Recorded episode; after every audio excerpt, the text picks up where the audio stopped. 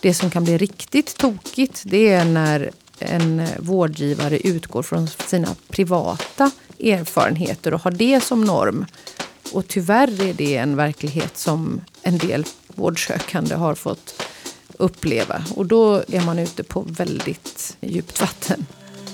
Sex på arbetstid. Sex på arbetstid. Sex på arbetstid. En podd om SRHR för dig som jobbar inom vården med Jenny Fessé och Elin Klingvall.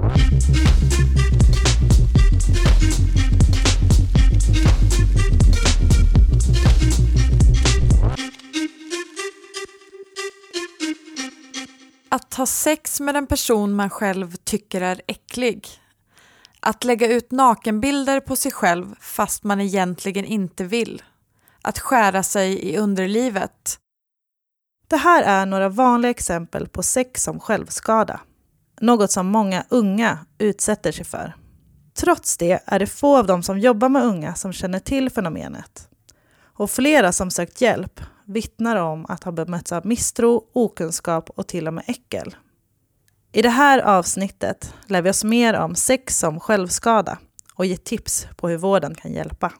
Våra gäster idag är Emma Svanholm, enhetschef på Sexualmedicincentrum i Göteborg och SMC Pilen.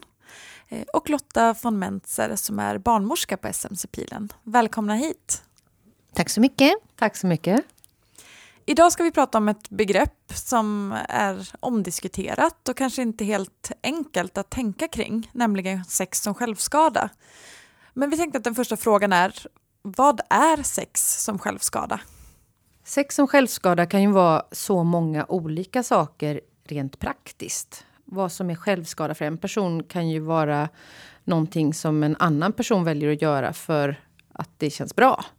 Så att vad som är en självskada, det måste ju den personen som är med om det få lov att vara med och definiera. Eh, sex som självskada är ju en del av det som man kallar självskadebeteende. Så det ju, finns ju ätstörningsproblematik, det finns det här med att skära sig som de flesta kanske mer känner till när man pratar om självskada. Så sex som självskada blir ju en del i ett självskadebeteende. En sexuell handling som i första hand inte är till för lust och njutning för den eller de personer som är med i den sexuella praktiken man utövar.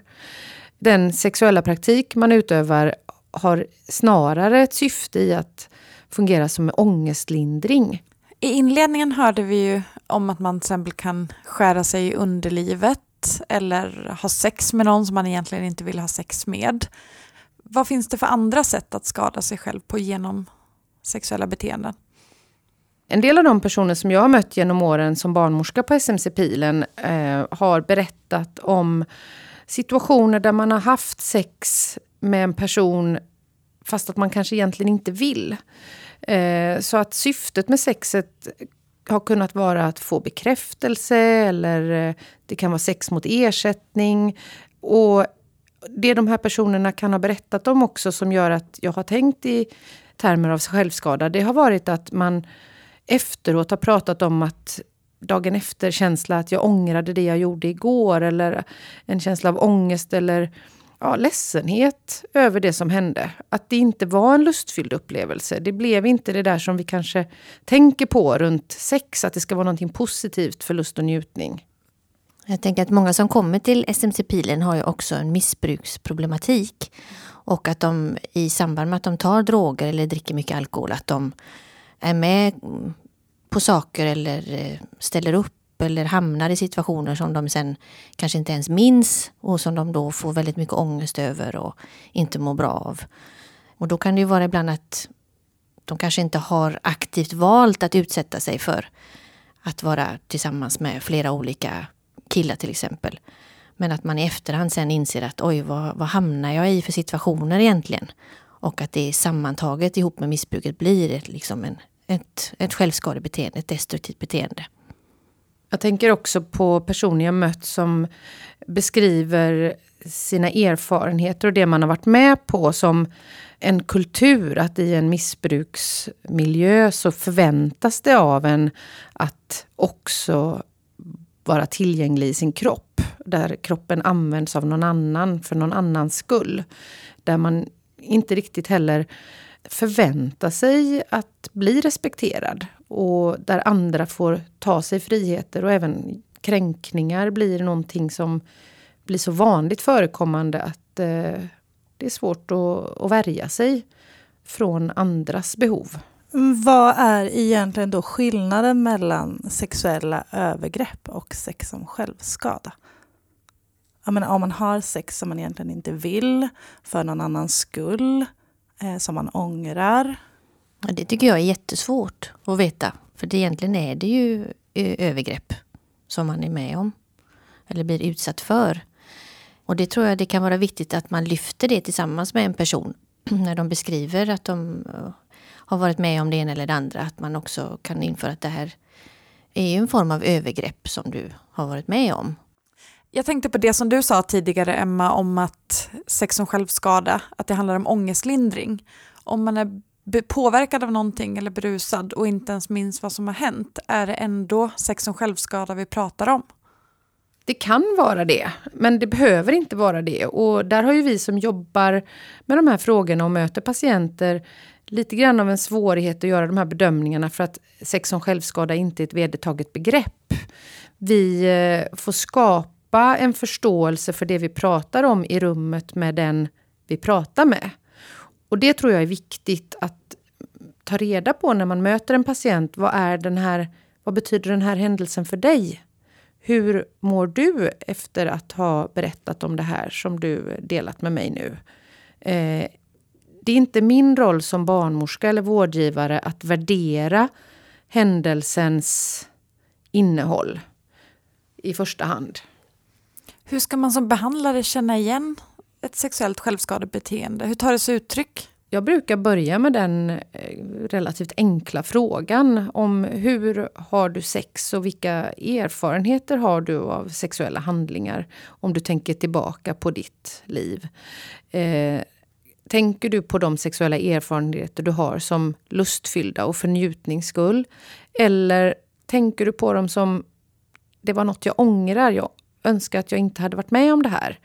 Eh, väcker det en känsla av ångest när du tänker på de här erfarenheterna? Eller kan du tänka att ja, men det var något som hände och jag lärde mig av det men nu har jag lagt det bakom mig. Då, då är det kanske inte någonting som har hakat kvar eller blivit satt så stora spår. Men den där känslan som beskrivs som det där önskar jag att jag hade sluppit vara med om. Det har satt spår i mig. Jag tänker att det kan vara som psykiska ärr i eh, kroppen. Då hade jag ställt en följdfråga. Är det, det någonting du skulle vilja prata vidare om? Är det någonting du vill ha hjälp med att tänka runt högt? Är det någonting du vill göra på ett annat sätt nästa gång du är i en liknande situation? Hur ser en typisk patient ut? Ehm, det är en ung tjej. Ehm, det är ju, majoriteten är ju tjejer. Ehm, det är ett fåtal killar, eh, ett fåtal eh, transpersoner. De är oftast ehm, inne i ett missbruksbeteende, eh, att de har missbruksproblem. Mycket droger, också alkohol. Och ehm, de har ett sexuellt riskbeteende. De träffar många olika partners, de har oskyddat sex. De har ibland också erfarenhet av sex mot ersättning. Så att det är inga tydliga gränser mellan de här olika Eh, alltså som sex, sex, mot ersättning, att det är en grupp eller självskadebeteende i en annan grupp. Utan det här går in i vartannat. Sen är det ju eh, även personer som mm, är inom gatuprostitution eller som är eh, kanske utlandsfödda och har erfarenhet av sex mot ersättning. Som komplement till den eh, bilden så skulle jag också vilja lyfta fram eh, de många personer som söker sig till Sexualmedicinskt centrum som är en verksamhet för personer från 23 år och uppåt. Där har vi en mer jämn könsfördelning. Det är män, kvinnor och transpersoner som söker sig till oss. Eh, men gruppen som definierar sig själv som personer med ett destruktivt förhållande till sin sexualitet och ibland kallar sig för sexmissbrukare. Det ligger också nära det här eh, begreppet sex som självskada. Eh, det är ju särskilt unga killar, eller killar och män i alla åldrar som upplever att deras användning av pornografi har Eh, tappat alla gränser och de har förlorat kontrollen över sitt beteende. även det kan upplevas som sex som självskada. Eh, man mår inte bra, man lider av sin eh, den, alla de timmar per dygn som man använder i sexualitet. Och då handlar det ofta om egen sexonani i, samtidigt som man tittar på bilder. Då. Ni pratade ju tidigare om andra självskadebeteenden som ätstörningar till exempel. Eh, I det här fallet så involverar ju självskadebeteendet många gånger en annan person. Innebär inte det eh, helt andra typer av risker? Det gör det ju.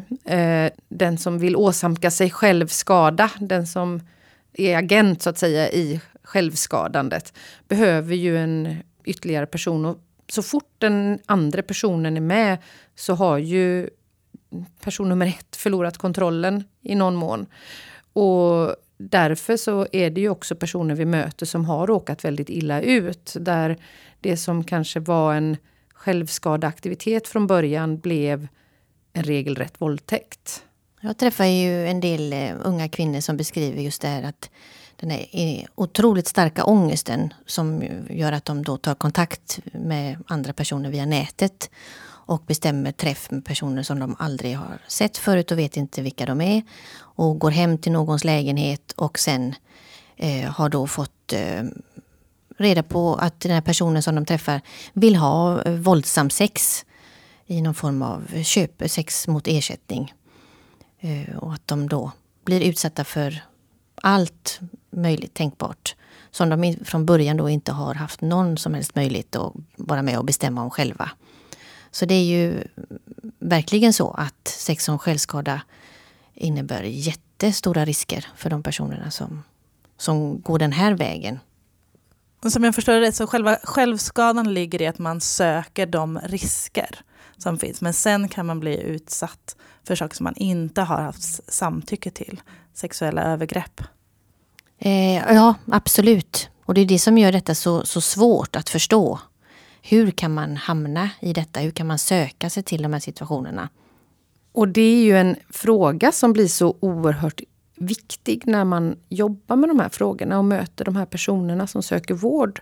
Eh, som barnmorska så var jag själv ganska förbryllad när jag började få de här berättelserna. Och det ledde till ett intensivt sökande efter eh, både forskning och vetenskap på det här området. Och för tio år sedan när jag började jobba i de här frågorna så fanns det inte så mycket att läsa sig till.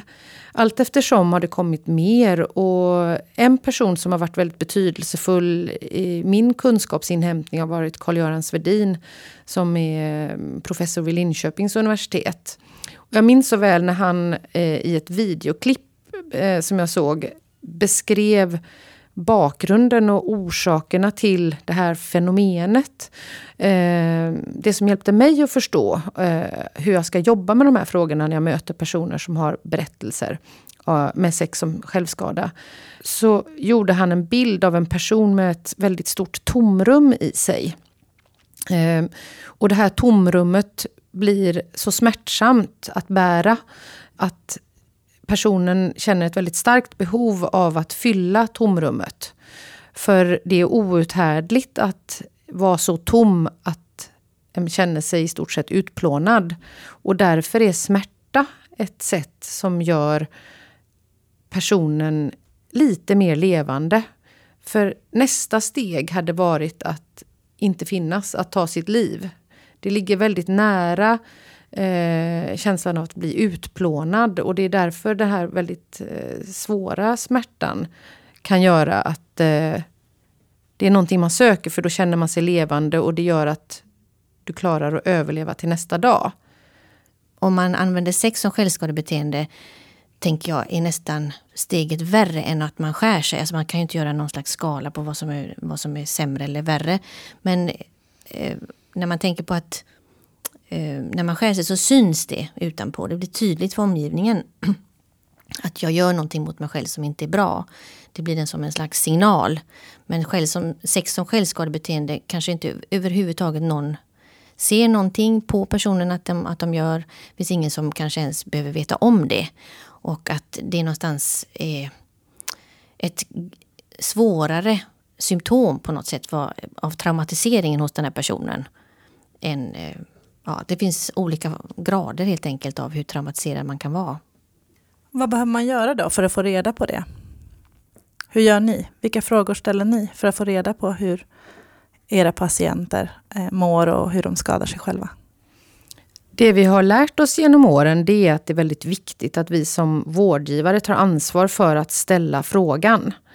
Eh, det har framkommit i både internationella och nationella studier och enkäter Ehm, att det underlättar för den som kommer och söker vård eh, att svara och berätta om sin situation. Och det gäller särskilt ämnesområden som är tabubelagda. Och där innefattar vi våld, vi pratar om övergrepp, vi pratar om missbruk till exempel. Så det vi har gjort här hos oss på Kunskapscentrum för sexuell hälsa i samarbete med SMC-pilen och flera andra är att vi har tagit fram ett strukturerat frågeformulär som vi kallar för Sexit. Och det finns tillgängligt på nätet med att ställa strukturerade frågor så skapar det trygghet för personen som ska svara. Eh, den personen som får frågorna behöver inte känna sig utpekad. Att just jag får de här frågorna beror på hur jag ser ut eller förutfattade meningar. Utan alla får de här frågorna. Och det gör också att vi visar tydligt som eh, verksamhet att vi är beredda att ta emot svaren på de här frågorna. Och vi frågar alla som kommer till oss om tidigare erfarenheter kring våldsutsatthet, kring missbruk, kring sex mot ersättning, sex mot sin vilja. Och på det sättet öppnar vi för de här ämnesområdena och då går det att kryssa i en ruta och säga att det här vill jag prata mer om.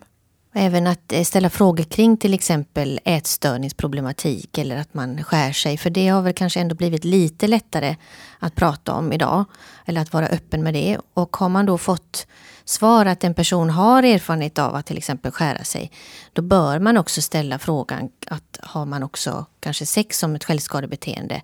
För det finns oftast med i bilden också.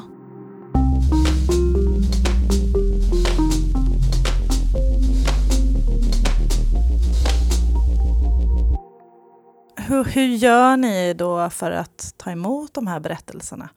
Du sa tidigare att det, genom att ställa de här frågorna signalerar vi att vi är beredda på att ta emot din historia.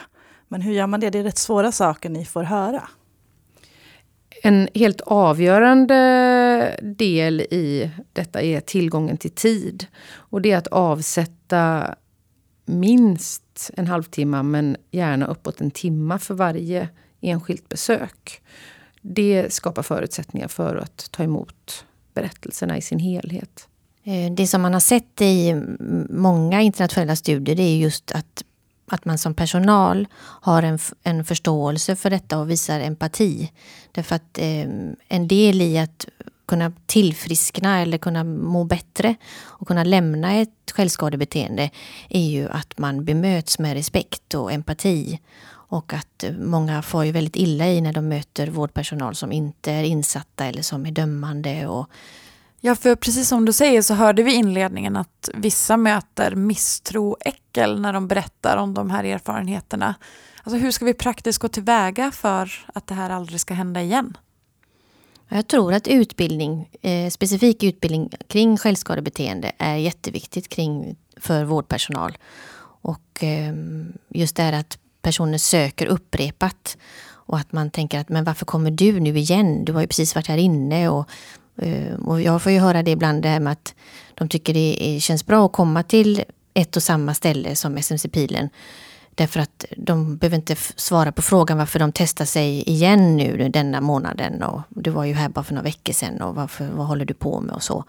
Eh, utan att man, man möter någon som, som förstår situationen och som kan visa respekt och så. Jag skulle också vilja lyfta fram att samtal om sexualitet är ett eget kompetensområde.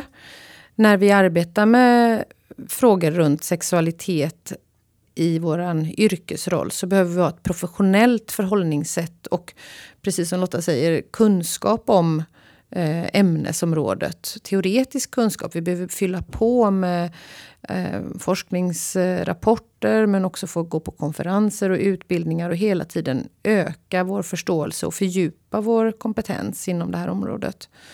Hittills, det många har, vårdgivare har eh, efterfrågat är området eh, sexualitet och samtal om sexualitet ska ingå i grundutbildningarna för vårdpersonal och inom skola och omsorg i viss mån också. Annars kan vi inte göra det här på ett bra sätt. Det som kan bli riktigt tokigt det är när en vårdgivare utgår från sina privata erfarenheter och har det som norm. Och tyvärr är det en verklighet som en del vårdsökande har fått uppleva. Och då, då är man ute på väldigt eh, djupt vatten. Kan du ge något exempel på vilka situationer som kan uppstå då? En vårdgivare som upplever äckel i relation till en patients berättelse blir ju... Det blir fel eh, på alla sätt. Risken finns ju att eh, den som inte har ett professionellt förhållningssätt eh, börjar använda sig av exempel från sin egen referensram, egna erfarenheter. Och vi ska ju inte lasta våra patienter med eh, egna berättelser och lägga fokus på oss själva som personer i ett vårdmöte. Vi är där för att erbjuda vård och då är det den vårdsökande som ska vara i fokus och vårdsökandes berättelse om vi som vårdgivare upplever en berättelse svår och vi får reaktioner som är det, det, kan vi inte, det kan vi inte hindra, det kommer hända. Så behöver vi också ha kanaler och sätt att hantera dem i till exempel handledning. Jag tänker att det eh, som utbildning, att inte bara ha utbildning inom just själva området sex, sex som självskadebeteende utan också kring trauma, förståelse för trauma och vad som händer med, med hjärnan och vad som gör att människor kan reagera eller utsätta sig för saker och ting som är kanske helt och egentligen oförståeligt för gemene man eh, och även för många vårdpersonal. Så att det här med att få en större kunskap om vad det är som gör att människor utsätter sig för eller blir utsatta för olika saker är jätteviktigt. Men du pratar om gemene man. Jag tänker på det du sa tidigare, så här, att man stämmer träff med personer man inte har träffat innan. Att det innebär, kan innebära en stor risk. Men vad skiljer eh, risken man kan utsätta sig för till exempel om man eh, använder appen Tinder och vill träffa eh, någon som man aldrig har träffat och gå på en blind date mot den här typen av risk då man, då man möter någon? Alltså här tror jag att det ändå uttalas om vad det är man vill ha Eh, i mötet. Att man har bestämt att man, man ska ha sex och eh, att man vill ha en viss typ av sex. Som till exempel som jag nämnde förut att man, man vill ha eh, sex som våldtäktssex har jag ju hört talas att de har fått önskemål om att det är det de ska ställa upp på. Och det tror jag kanske inte, jag, har, jag känner inte till Tinder, jag har ingen erfarenhet av det själv, men att det kanske inte är just de beställningarna som är på, på den dejtsajten. Och jag tänker att den stora skillnaden blir när det saknas respekt i mötet. Vi pratar ju i debatten om eh, samtyckeslagstiftning, att eh, det alltid ska finnas ett eh, tydligt ja till de handlingar som planeras eller genomförs. Och att den som vill när som helst kan tacka för sig och säga nej. Nu har jag ändrat mig eh, när de reglerna är satta ur spel, då är det ju inte sex på lika villkor längre. Och den som tar makten i den situationen har ju också ett väldigt stort ansvar. Kanske är det inte alltid lätt att veta var gränserna går och det är inte alltid lätt att kommunicera. Men det är ännu svårare för en person som har erfarenheter från tidigare i livet av gränsöverskridande beteenden och våldshandlingar och kränkningar.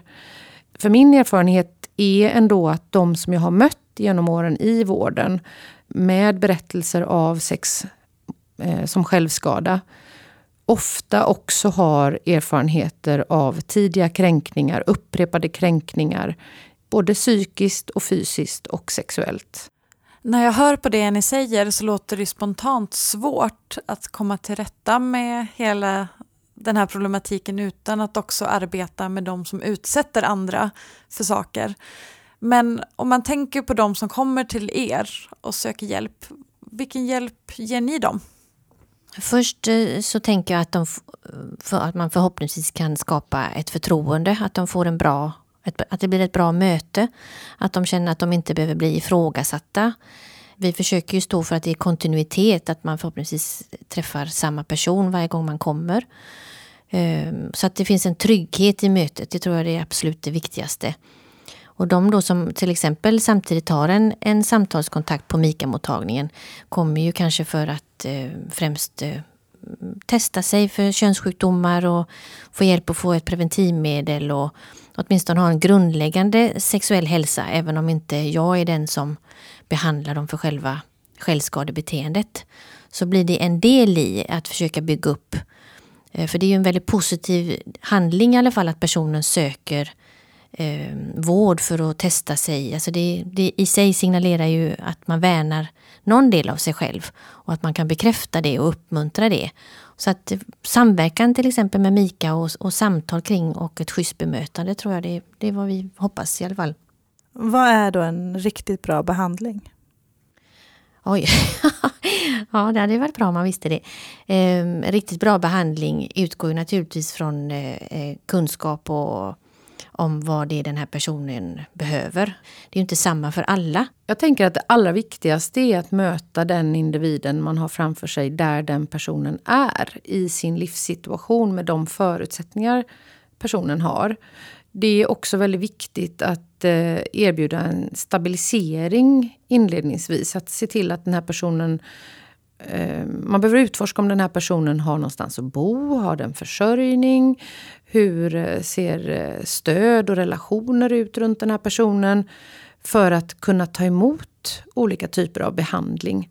Sen vad som är bra behandling eller riktigt bra behandling det är ju individuellt. Eh, också beroende på vad den här personen har fått tillgång till tidigare. Vad har man prövat? Vad har fungerat? Och där måste vi i vården ha en stor öppenhet för att det kan se olika ut för olika personer. Det kan framkomma att en person har till exempel ihop med att de har tagit droger och så har de varit eh, utsatta, de har varit någonstans och haft sex på ett sätt som de egentligen inte ville och där det kan ha utvecklats till att det blir någon slags utpressningssituation, att de blir kontaktade av personer i efterhand som som vill, att, vill träffas igen och träffas du inte så kommer vi att lägga ut de här bilderna. Eller alltså att det finns en, en hotsituation som är viktigt att identifiera innan man kan börja behandla någon eller jobba med någon. Att se, hur, precis som du säger, hur ser situationen ut? Lever man under hot? Har man kanske ingenstans att bo? Vi har ju pratat om ångest upprepade gånger. Behöver man inte fler strategier för att hantera ångest? Absolut. Att hitta andra sätt att eh, att kunna klara av det som, som man mår dåligt utav. Så det är en, oftast en ganska lång process tror jag. Och i den processen blir det ju också viktigt att samverka med andra specialiteter. Eh, det kan vara psykiatrin, det kan vara vårdcentralen, det kan vara eh, organisationer eller stödpersoner i personens närhet. Eh, det kan finnas många olika resurser runt en person som kan vara till hjälp och stöd. Eh, ska vi ta tre tips nu? Är det dags för det?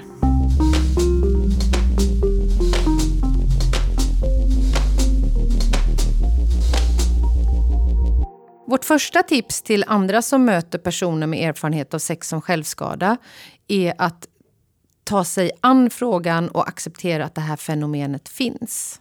Vårt andra tips är att verkligen bemöta de här personerna med kunskap och respekt.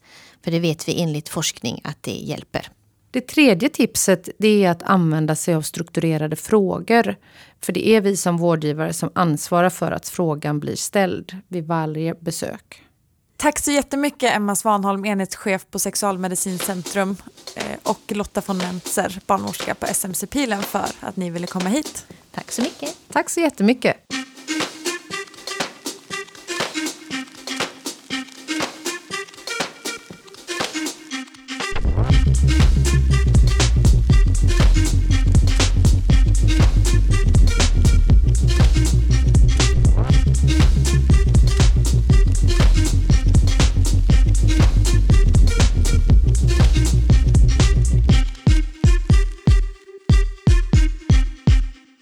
Du har hört Sex på arbetstid. En podd av och med Jenny C, Elin Klingvall och Anna Skoglund på Närhälsan Kunskapscentrum för sexuell hälsa, en del av Västra Götalandsregionen. Podden finns på närhälsan.se ksh och srhr.se. Sex på arbetstid produceras av Malin Holgersson på uppdrag av Närhälsan Kunskapscentrum för sexuell hälsa.